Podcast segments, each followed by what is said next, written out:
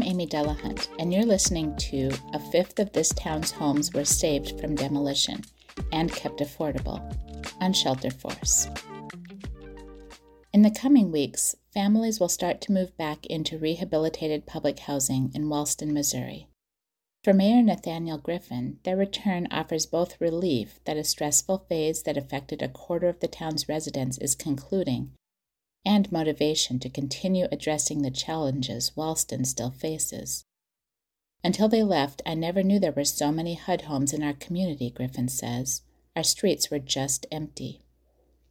After HUD advocated demolishing 201 public housing units in the small St. Louis suburb, unlikely collaborators spearheaded a years long effort to voluntarily convert them to private ownership instead. The result a $44.5 million community reinvestment project that saved 186 of the homes.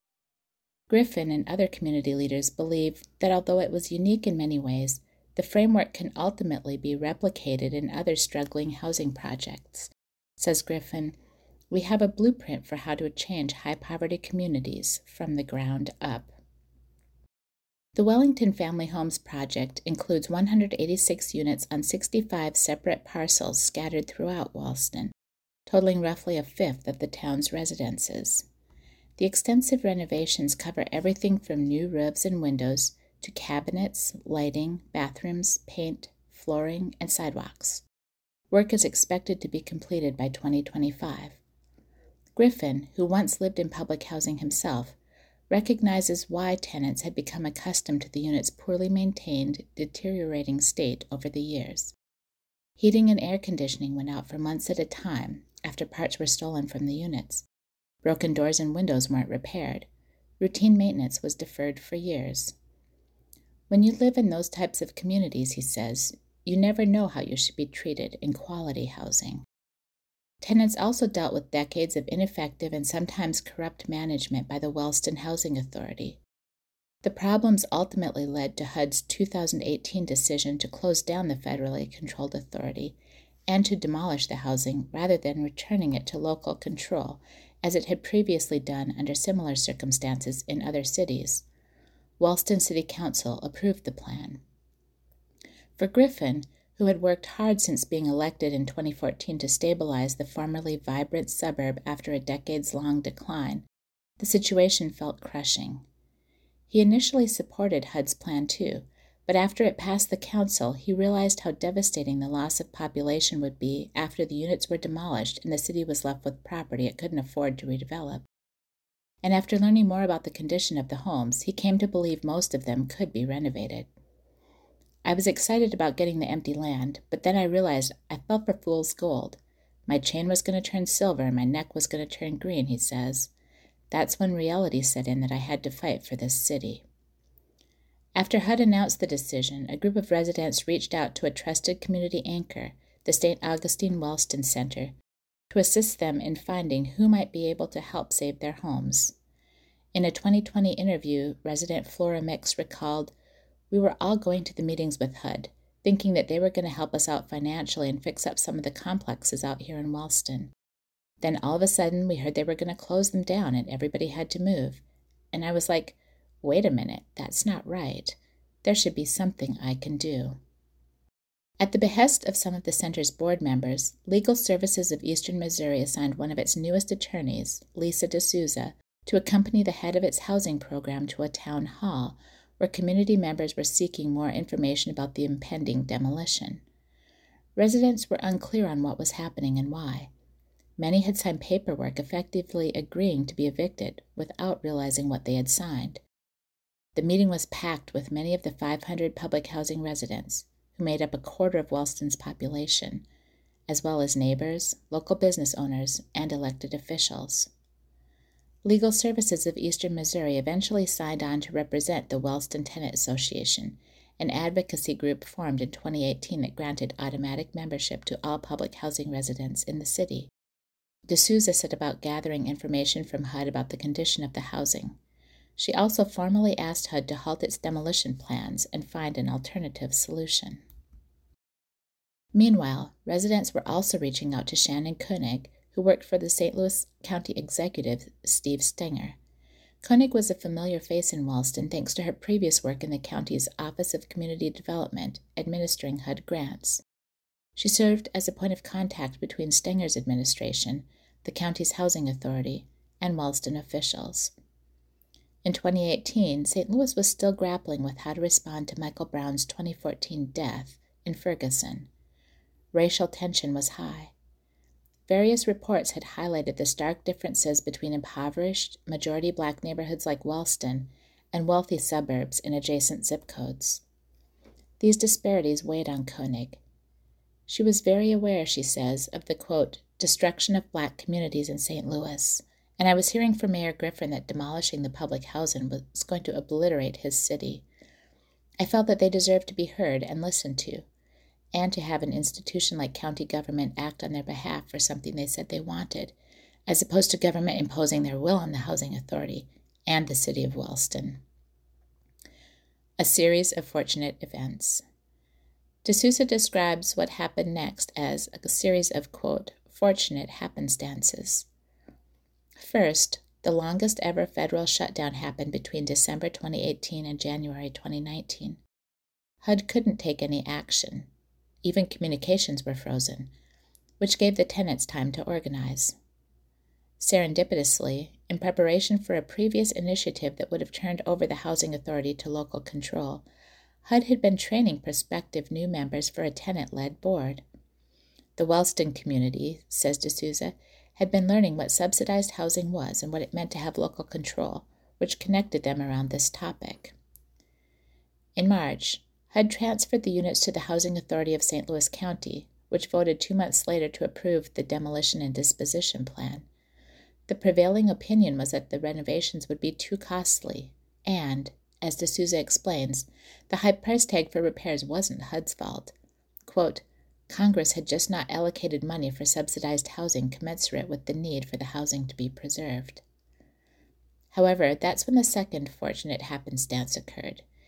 In May, Stenger, the St. Louis County executive who also favored demolition, had to step down and was eventually convicted of corruption for pay to play schemes including the sale of land in Wellston at less than market value to a campaign donor. The new county executive, Dr. Sam Page, was intent on showing he was unlike his predecessor and unlike the national administration, D'Souza says. Moreover, he held the belief that, quote, blighted neighborhoods became that way because of choices we made, not because of anything the people in those neighborhoods did or didn't do. At the national level, HUD Secretary Ben Carson had publicly testified before a House committee that his agency wanted to help Wellston residents. Former U.S. Representative Lacy Clay, whose congressional district included Wellston, brokered a meeting where Carson and other HUD officials spoke with Griffin. Griffin came away from what he recalls as a tension filled conversation with an olive branch 120 days to develop a plan to save the public housing units. Griffin, D'Souza, and Koenig became key figures in a flurry of meetings with a core group of elected officials, affordable housing experts, and other stakeholders. They all described the meetings as historic due to the sense of unity toward a single common goal to do what was best for the residents of Wellston, and for a stated commitment to transparency, accountability, and responsibility in a municipality where corruption had been an ongoing challenge. The hard work paid off. The group came up with a direction, laid out the details of financing, and presented the plan, which HUD approved. To avoid any traces of the financial improprieties that plagued Wellston for decades, they chose a Louisiana based developer, Knight Development, which had no local connections and was experienced in renovating scattered site public housing. An unusual voluntary conversion deal. The end result was a 4% low income housing tax credit project made possible through HUD's voluntary conversion program. As D'Souza explains, voluntary conversion is not an often used tool, but it is one way that public housing can be converted into privately owned affordable housing. Fifteen of the units were determined to be structurally unsound and had to be demolished, but the remaining 186 were slated for thorough renovations. When the complex deal finally closed in March 2023, After years of delays due to the COVID pandemic, rising costs, and other factors, the project was valued at $44,505,228. Wellston Community Empowerment Corporation, or WCEC, a nonprofit, was established in 2021 for the purpose of retaining local control over the development long term. The Housing Authority of St. Louis County, which owned and operated the public housing units for the families who remained, transferred the land to WCEC before closing the tax credit deal.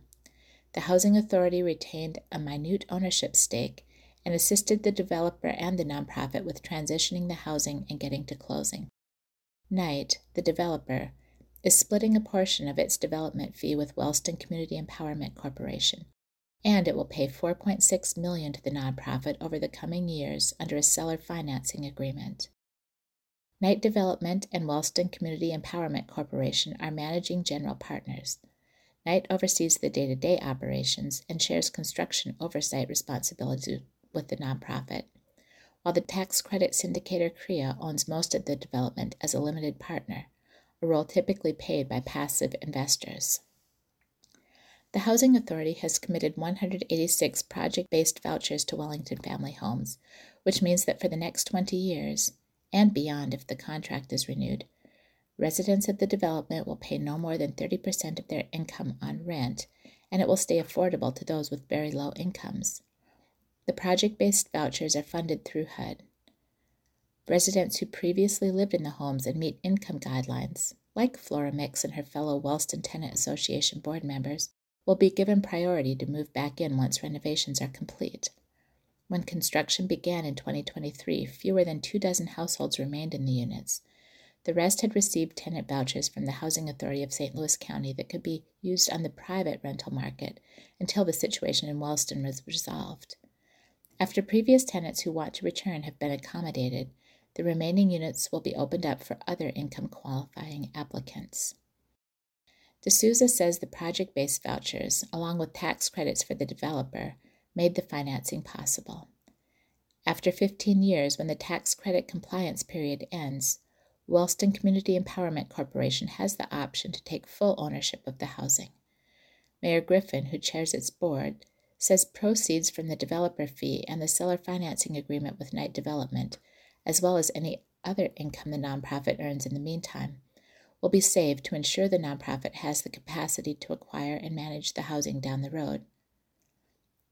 Mix's family was among a wave who moved to Wellston during its heyday in 1968, and she returned to her childhood community in 2020, intending to peacefully retire.